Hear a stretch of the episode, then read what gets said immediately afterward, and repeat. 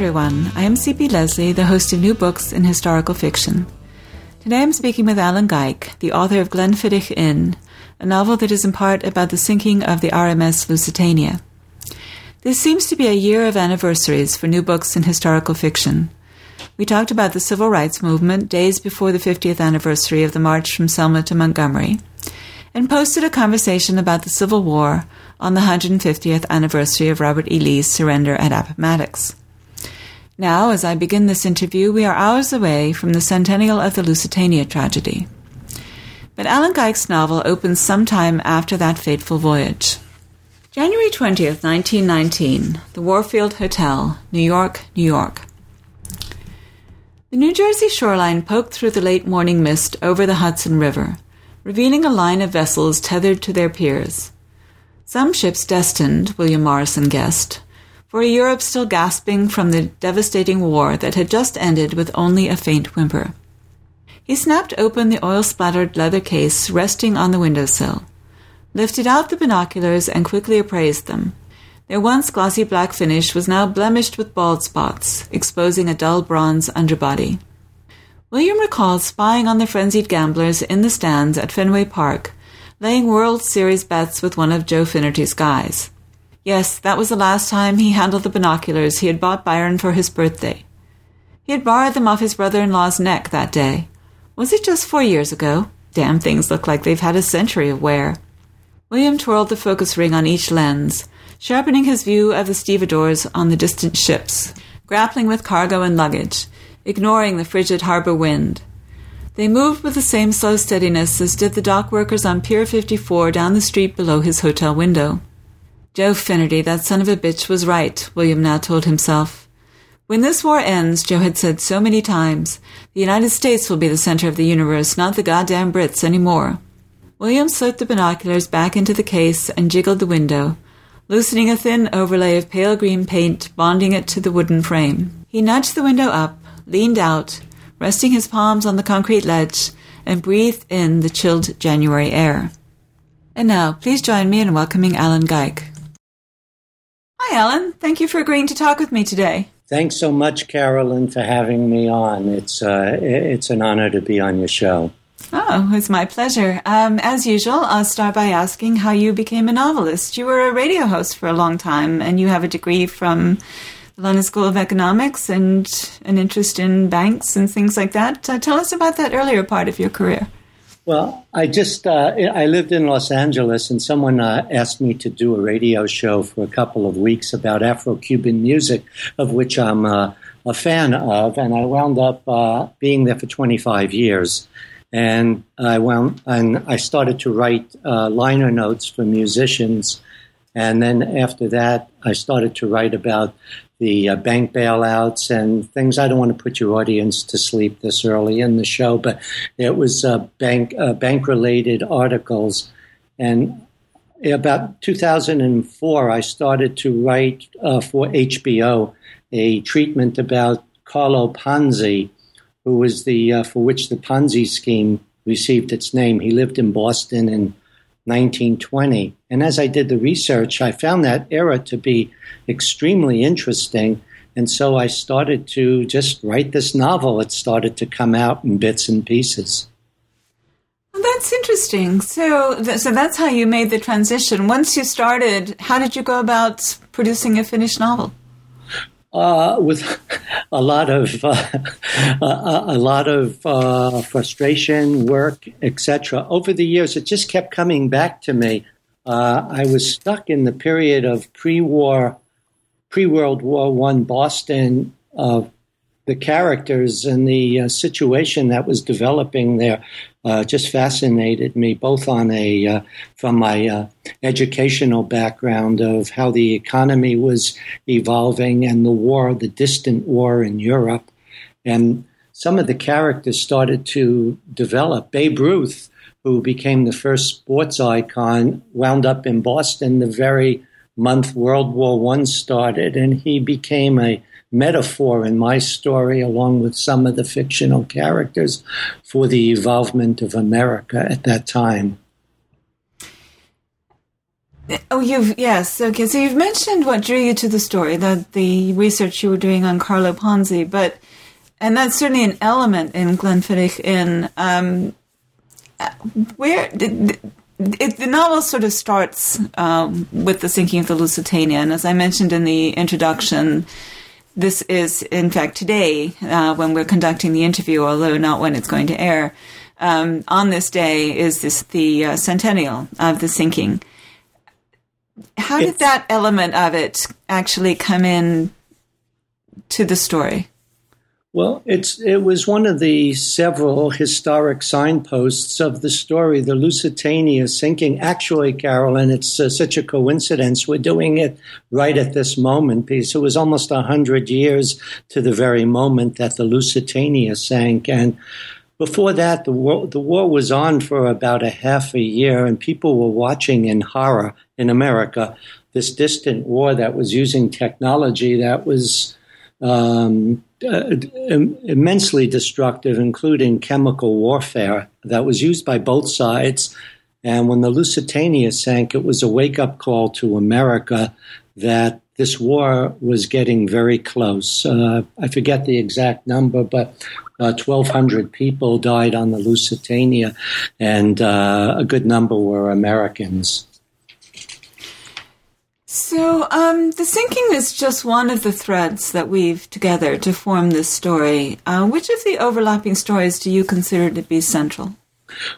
One was the advent of radio, um, which uh, also one of the places it evolved in, one of the several places in America and throughout the world uh, at the same time was Tufts College in right outside of Boston, and it was an experiment the the uh, wireless uh, Morse code had just been developed a few years before, and it was used on the Titanic. Uh, if there was no wireless Morse code, there would have been no Titanic stories. There would have been no Titanic movies. It would have just been one more ship that sank without a trace. But because of wireless Morse code, we had the drama and the awful stories of the survivors that are still being played out today. The next frontier was wireless audio transmissions, and they called it broadcasting because it sort of resembled a farmer throwing out seeds uh, to into the field. And the word radio quickly evolved, and people looked at it skeptically at the time because it, no one could quite get a business model for how do you pay for a station when everybody receives it the signal for free. So it's funny because 70 years later, the same question came up with internet, and both were extremely successful as uh, communication devices. So I, the idea of radio, its advent and how it played out in the very early days was of great interest to me. That's interesting. And of course, um, you know, you were a radio host, and we are, although we're broadcasting over the internet, you know, we're sort of like the next generation of that um, here on this podcast. Um, I, I do want to hear more about that, and I'd like you actually to tell us a little bit more about what you know from your experience as a radio host about it. But let's also talk about your characters because um, the heart of the novel seems to to be the extended Townsend uh, clan. There's Donald and his wife Beatrice. There's uh, their twin children, Margaret and Byron, and then the children's spouses, William Morrison, who we met in the prologue, and Helen Townsend. And then William's family, who actually owns the Glenfiddich Inn of the title, are part of the, the story as well. But let's start with Margaret, um, because she is, in fact, involved with radio, and so is Helen Townsend. Yes, uh, one of the things on a personal level about radio that uh, I quickly understood as I was doing a program was how uh, part of people's lives radio was at the t- uh, became, and even today, uh, people listen to it in the shower. They listen to it uh, on boom. Well, they did for years. Now it's changed. Of course, everybody listens to everything on a cell phone, but nothing had I was amazed at how much a part of people's lives I became and other radio hosts and you on uh, websites because uh, it's it's just a an extraordinary medium. People walk around their homes and listen to it in cars. And Margaret and Helen, the two uh, women characters in, in the novel, both uh, understood immediately how important radio would become. And Margaret's family, uh, the, the Townsends, owned a newspaper, and we always forget how important newspaper was at that time. There were thousands and thousands of newspapers throughout the country, and newspapers saw radio as uh, they understood or thought that it would replace them as the primary means of communication. So the family had a built in antipathy to the idea of radio. And that was one of the conflicts throughout the story. Um, yes, uh, that's uh, Donald and Beatrice who are, are involved. Well, Donald particularly is involved in the newspaper. Tell us a little bit about what radio technology was like in 1915. Well, they were the the people at Tufts College, as the story begins, were very enthused about a new bulb that was just developed um, by a man named Lee DeForest, who was one of the early figures in radio. And they were hoping to transmit a signal that would go a few miles away from Tufts College. And they thought maybe they could even transmit music and this was the big experiment they were they were planning for the next month.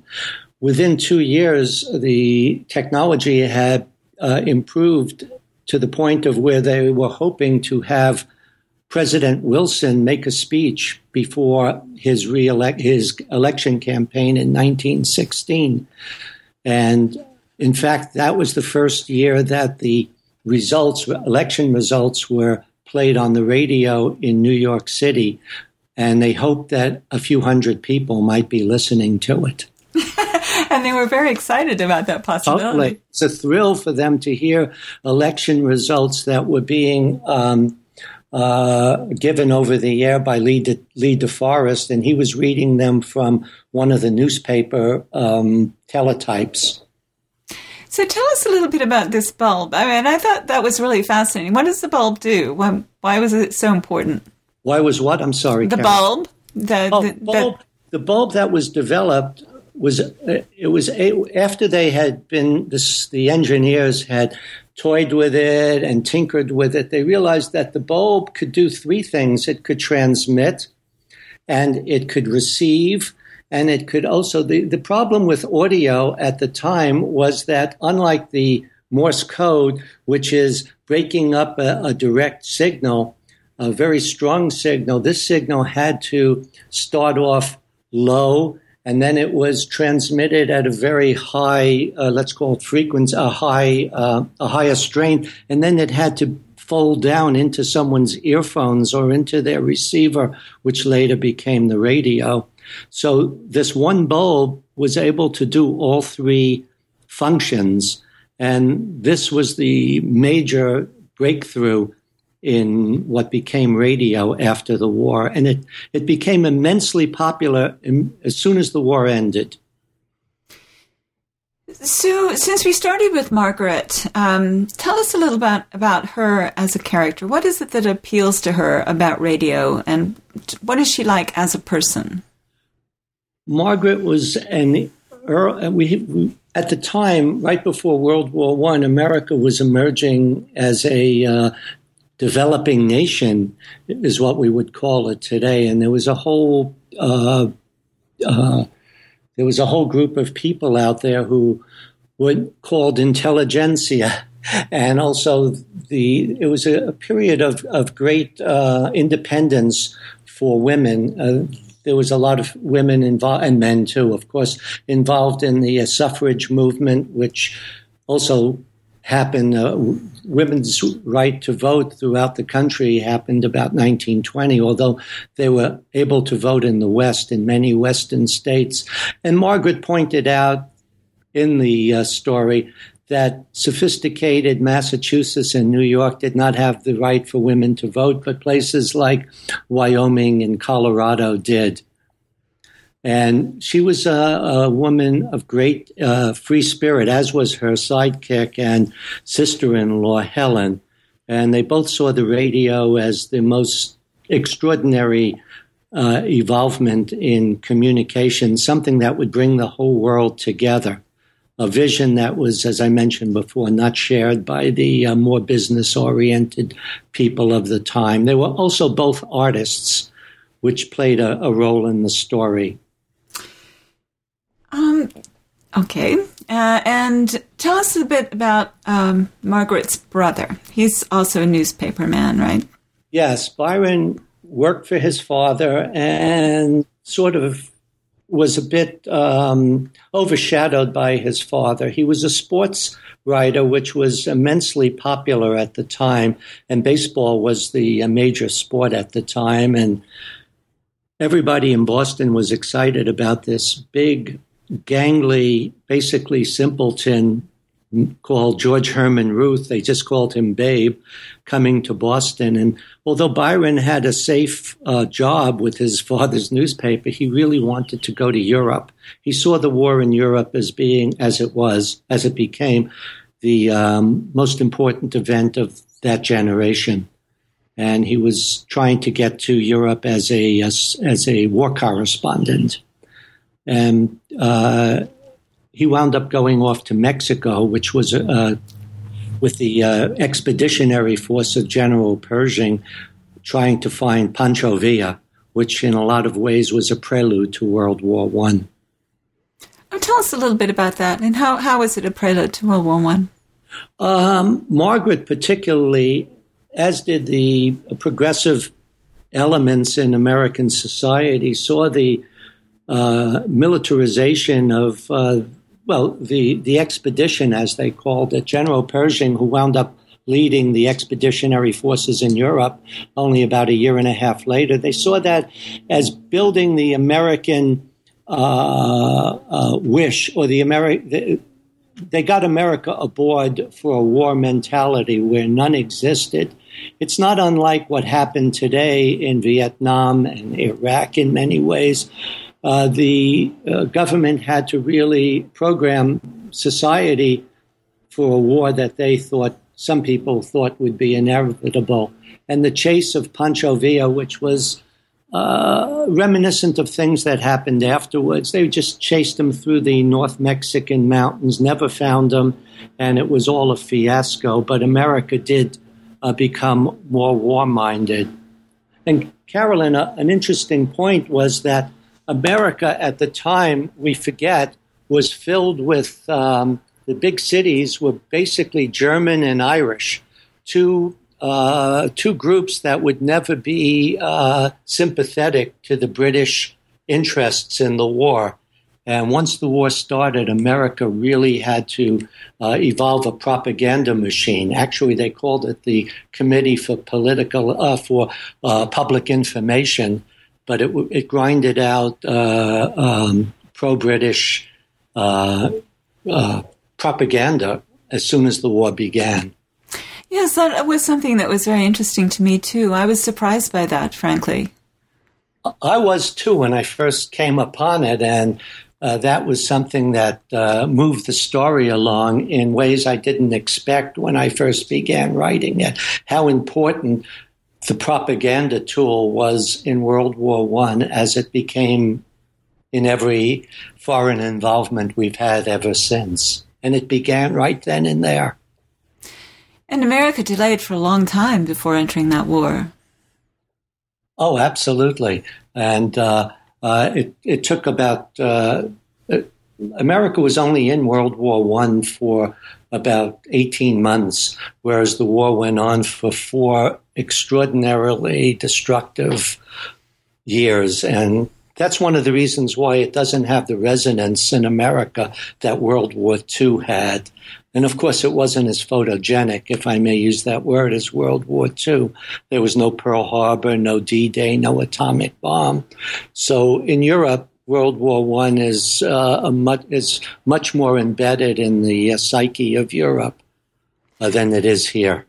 Yes, I think that's really true. I grew up in England, uh, in the oh, south yeah. of England, and it, when I was a child in school, you know, we wore poppies every year on um, on Veterans Day, and I mean, they called it Armistice Day there, but that's it was really a big, um, big um, celebration. Is not the right word. Memorial. Sure. Uh, in fact, they did this beautiful thing for the centennial with the poppies outside the Tower of London. I wished I could have seen those. And they still do, actually. In Scotland, which was devastated by the war, they just, uh, I don't know the number of Scottish towns and hamlets and villages that were just emptied out of men who went to the front in this, the most uh, futile, um, charges against the German um, uh, weaponry. Uh, Scotland, I don't think, in some ways, has ever uh, recovered, uh, at least psychically. No, it was a really terrible war. I think. Um, I mean, war is always terrible, but that one, particularly because it seemed to be so pointless, um, it it is in many ways a really dreadful war.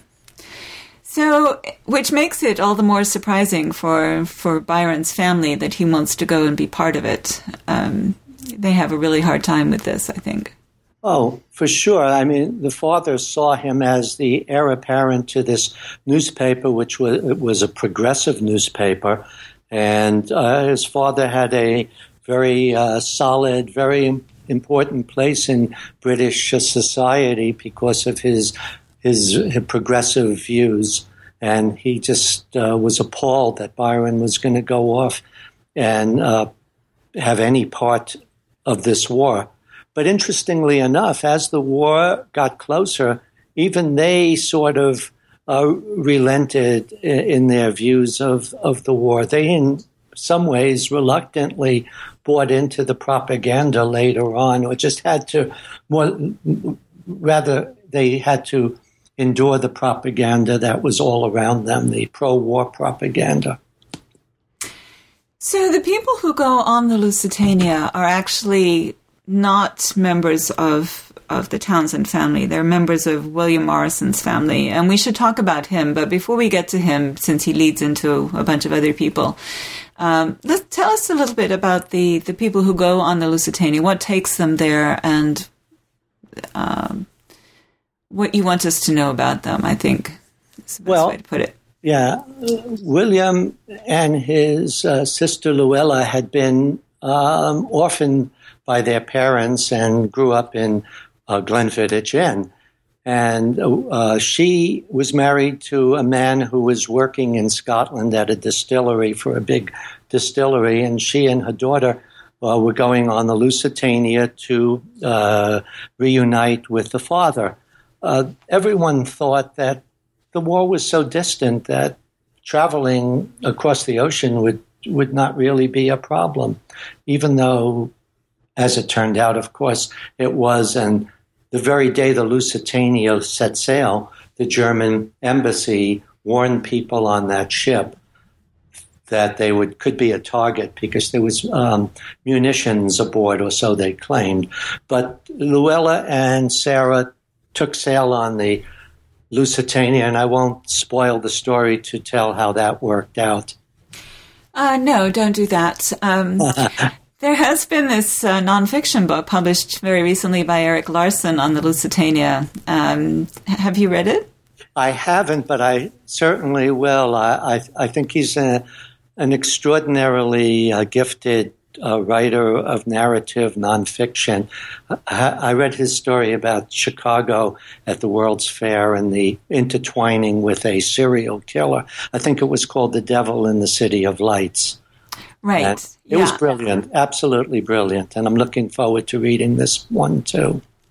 Well, I haven't read it either, but I did hear him talking on NPR. And um, what was interesting was that he seemed, to, and I'm apparently this is common knowledge in certain circumstances, in certain circles, but it was news to me that apparently there is reason to suspect that the Lusitania was carrying munitions. Absolutely, and I, I think they had done an expedition, uh, under underwater um, survey of it, and it, it, I think it's still up in the air as to whether it actually did or not. But a lot of the evidence indicates that there was ammunition below deck because at the time of the uh, sinking, there were two explosions heard one from inside the ship and one from the torpedo hitting the side of the ship. Uh, which indicated to a lot of munitions experts that there was uh, a cargo of ammunition. Which must have been pretty devastating. I guess the families didn't know at the time. They were devastated anyway by the sinking. But if you think that another government has actually put your loved ones at risk, it's amazing, really, that they ended up on the same side in the war. Absolutely, and the British would, and the French were. Uh, I mean, this was a war. This was uh, the war, uh, the war of all wars at the time.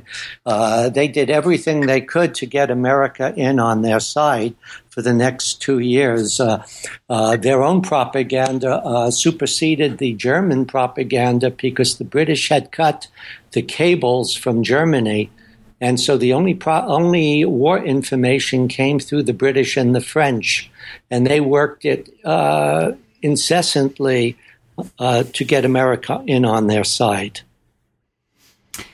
So, um, so William loses, uh, or William sees his um, sister and his niece go off on the Lusitania, and um, his family is also the owners of the Glenfiddich Inn of the title. Uh, what what makes that the central image of the story for you? Why, why, did how did the title come to be? It's a great title, by the way. Uh, thank you.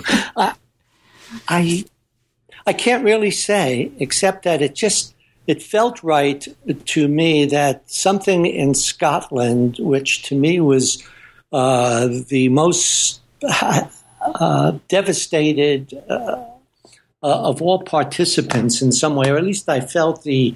Uh, I empathized immediately with the Scottish foot soldier who was so patriotic and loyal and just went off to uh, to this disastrous war. But uh, we mention in the story how the name Glenfiddich Inn came to be, and it came through Isaac Morrison, who uh, was William's uh, uncle and the owner of Glenfiddich Inn, and he uh, he named it, it, it. was sort of a humorous. Uh, he was sort of a daft uh, inventor of always a, always a minute too late with his inventions. A lot having to do with electricity and how the new products that were coming out that were motor had motors in them. And Isaac uh, was definitely a, an eccentric character who gave name to Glenfiddich Inn. And what is the? I mean, what, how does he know about Glenfiddich? Uh, I assume most people know what Glenfiddich is, right? It's a, yeah, it's, it's a well-known. A, it's a well-known uh, uh, Scotch whiskey. It's also a town in Scotland, and he just picked that name out of really nowhere. And as I wrote in the story, in one part, uh, one of the cal- characters, Helen, asked Agnes, so um, Isaac's wife, how did the name Glenfiddich Inn come about? And she pointed out that he just picked it out and wound up. Anybody who went to to Scotland, he asked for uh, memorabilia from Glenfiddich Inn, and he wound up having a picture of a circus troupe on the steps of Glenfiddich Hall, Town Hall, and uh, but more central to the story is that this was the place that William felt really comfortable. This was the place that gave him, uh, that nurtured him in his childhood. And as eccentric as everything around him was, it was still a place of great adventure for him.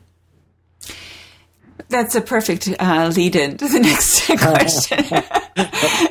Tell us about William. He's uh, he's operating on a slightly different trajectory from the radio news uh, uh obsessed Townsends.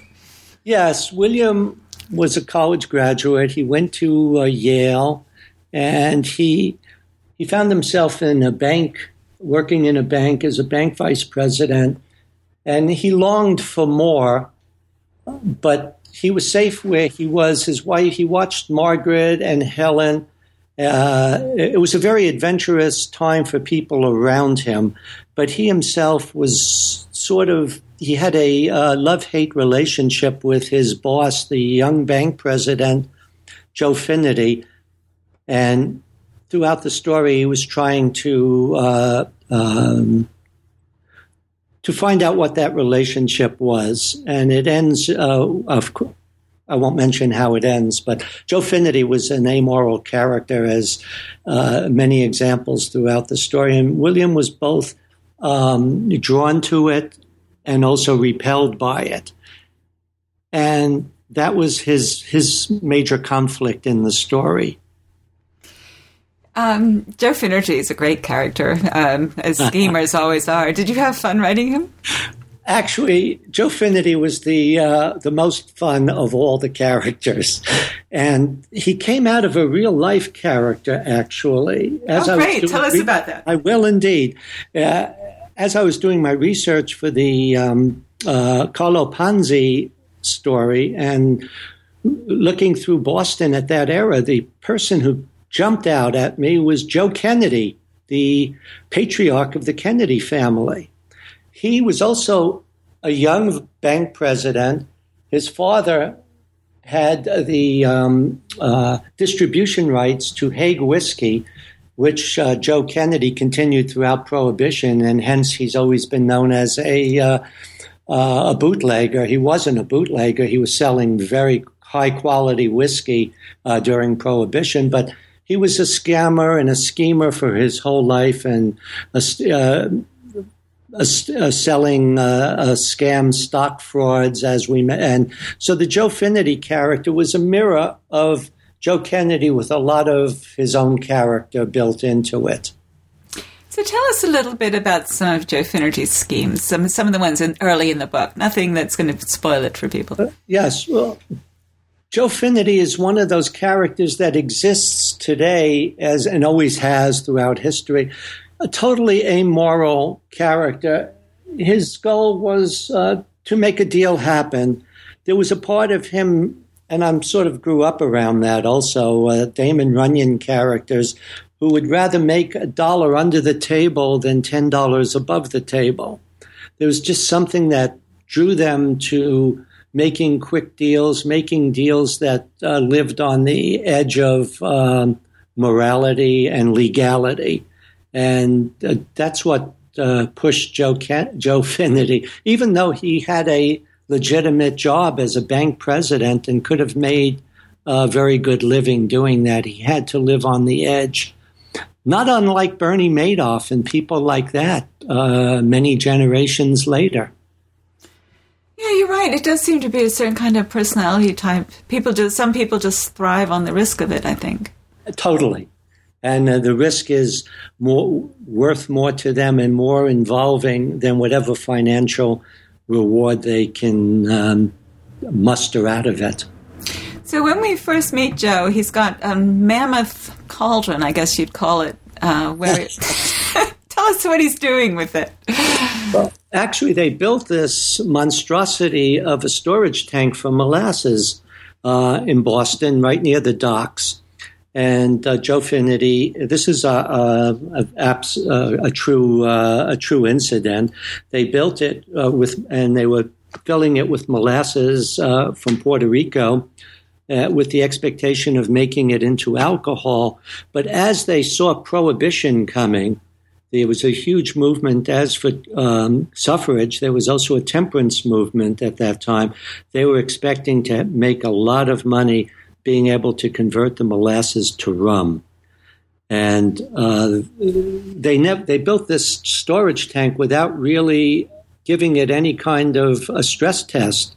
And we we come upon uh, William and some of the characters around the storage tank, uh, and they found a, a very uh, unique way to give it a stress test, which failed in the end. But I won't get into that either. I'm trying to imagine how anyone thinks that they can bootleg, you know, an enormous, what was it, 2,000 pounds or something? Oh, no. It was, uh, many, many thousands of gallons. The number escapes me of, of molasses. but you can't really hide a thing like that. You know, I mean, if, if it all disappears into rum, they, I don't know if they gave any thought to, to that, but in their own uh, uh, their own self uh, uh, interest. They, I'm sure they believed that whatever came, they would be able to deal with the legalities and make a lot of money out of it, as they did with everything else. Everything was easy pickings at the time for people like Joe Finnerty because uh, society was not up to their uh, up to their schemes. And I might say that's reflected even today with a lot of uh, in a lot of uh, industries. Yeah, I suppose they could buy off the police, right? I mean, it's yes. Um, so, um, one of Joe Finnerty's schemes involves Babe Ruth, and I don't know if you want to tell us about what the scheme is, because that's fairly far into the book. But tell us about your Babe Ruth. How much of him is a real character, and how much of is something that you developed or or changed on behalf of the story? Because I, I'm not the baseball fan in the house, so I don't. I know about Babe Ruth because everybody knows about Babe Ruth, but I don't really know anything about him. So I was quite interested by the character that you portrayed. Well, first, I grew up in the shadow, literally, of Yankee Stadium, and I used to collect baseball autographs. That was after Babe Ruth had died, but I grew up with the uh, um, uh, the, the the Babe Ruth story was ingrained from me in me from the time I was eight. But the Babe Ruth that I portrayed was basically the one he he was, and he was a, became a metaphor for me of America from 1914 to 1918. He came to Boston out of a work home in Baltimore. People later on thought he came out of an orphanage, but his parents were alive and well in Baltimore. They ran a they were German speaking and they ran a uh, tavern. But he was incorrigible at the age of nine, and he spent the next 10 years in a work home. And he was a baseball uh, prodigy, and he wound up on the Boston Red Sox at the age of 19, never knowing what a menu was never knowing what an automobile was, even how to check into a hotel room. He was big and basically, as described at the time, a simpleton who was great uh, copy for the sports writers like our fictional character Byron. And as the story progresses, Babe Ruth becomes more and more in tune with uh, business interests and how things really work in the world of baseball fixes and uh, betting and things of that sort. Not to say women and drinking became his major pastimes. And uh, so a lot of, and Joe Finnerty saw Babe Ruth as someone to get next to. Uh, it evolved into a very particular kind of uh, uh, illegality, but it started off with he just knew that Babe Ruth, being the uh, the most important player in baseball was someone who he could probably manipulate into something. And it didn't matter what at the moment. To just get next to him was his his uh, his mission.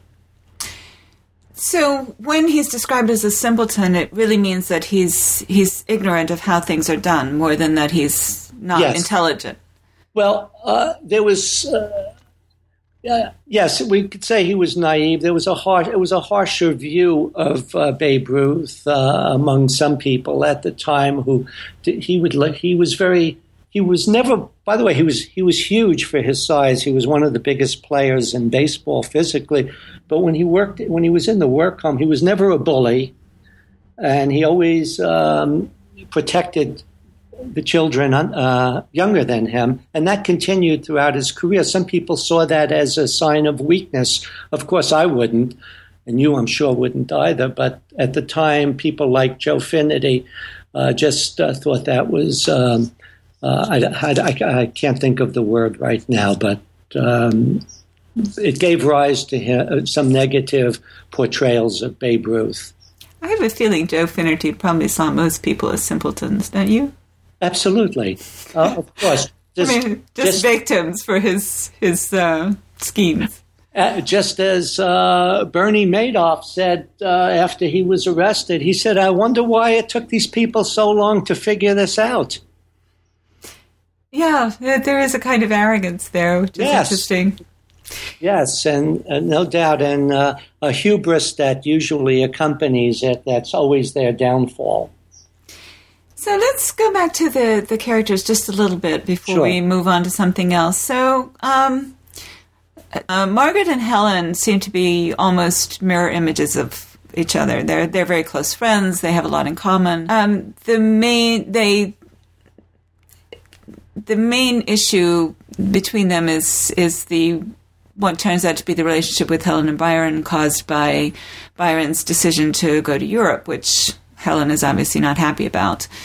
Um, William and Byron, in contrast, do seem to be quite different characters. Um, what is it that each of them most wants out of life? I think Byron mostly wants his father's approval on one level. He wants to prove to himself that he can uh, leave the the uh, nest of his father's newspaper, and he is drawn, as so many people were, Ernest Hemingway, the list goes on and on, of people who were drawn to this uh, vicious war as war correspondents or just to be witness to this great event of their generation. William, on the other hand, was trying, was on a whole different level, trying to find his way through uh, corporate, uh, the corporate structure of his era, and trying to, at one, on one hand, please his boss Joe Finnerty, uh, who was always uh, held in contempt by Margaret's family because they saw him as just the most brazen of uh, opportunists and as the amoral character he was. But that was maybe William's sense of adventure that he was able to withstand his Margaret and his her family's contempt for Finnerty and stay with Finnerty until it's resolved itself. That's an interesting insight. Um, yeah, I think you're right about that. That does make sense. So you've mentioned a couple of times that you did research for this book, that you were actually starting out to research something that wasn't a novel. Um, but what kind of research did you do? Oh, once I got into the story and I was drawn to radio, to Babe Ruth, to the extraordinary anti-war movement that was taking place in America. I just, I mean, online, I was in Los Angeles and I ordered books from every uh, library branch in in Los Angeles at the time, and it was very intensive research. But I was fascinated by how radio evolved, how Babe Ruth evolved, how uh, the war just became a part of American culture, how it was shaped uh, by the propaganda machines uh, uh, in England and the United States. Um, and I, I, the research went on until the very end. Uh, the even the storage tank that you mentioned, there was a book that the name escapes me, but a, a very uh, written in very much uh, the style of Erik Larson's book. It was just about the storage tank and how it came about and the end uh, of it, which I won't mention, which is also part of my story. That's good to know. that somewhere out there is a book about the storage tank. Absolutely. It was just, a, I was amazed when I found that, which leads me to believe there's a book about everything, and there's someone with a uh, advanced degree in every subject, including my own. there you go. so tell us a little bit about your experience with publishing uh, Glenfiddich Oh, well, I never really looked at um, I, I never saw the end game.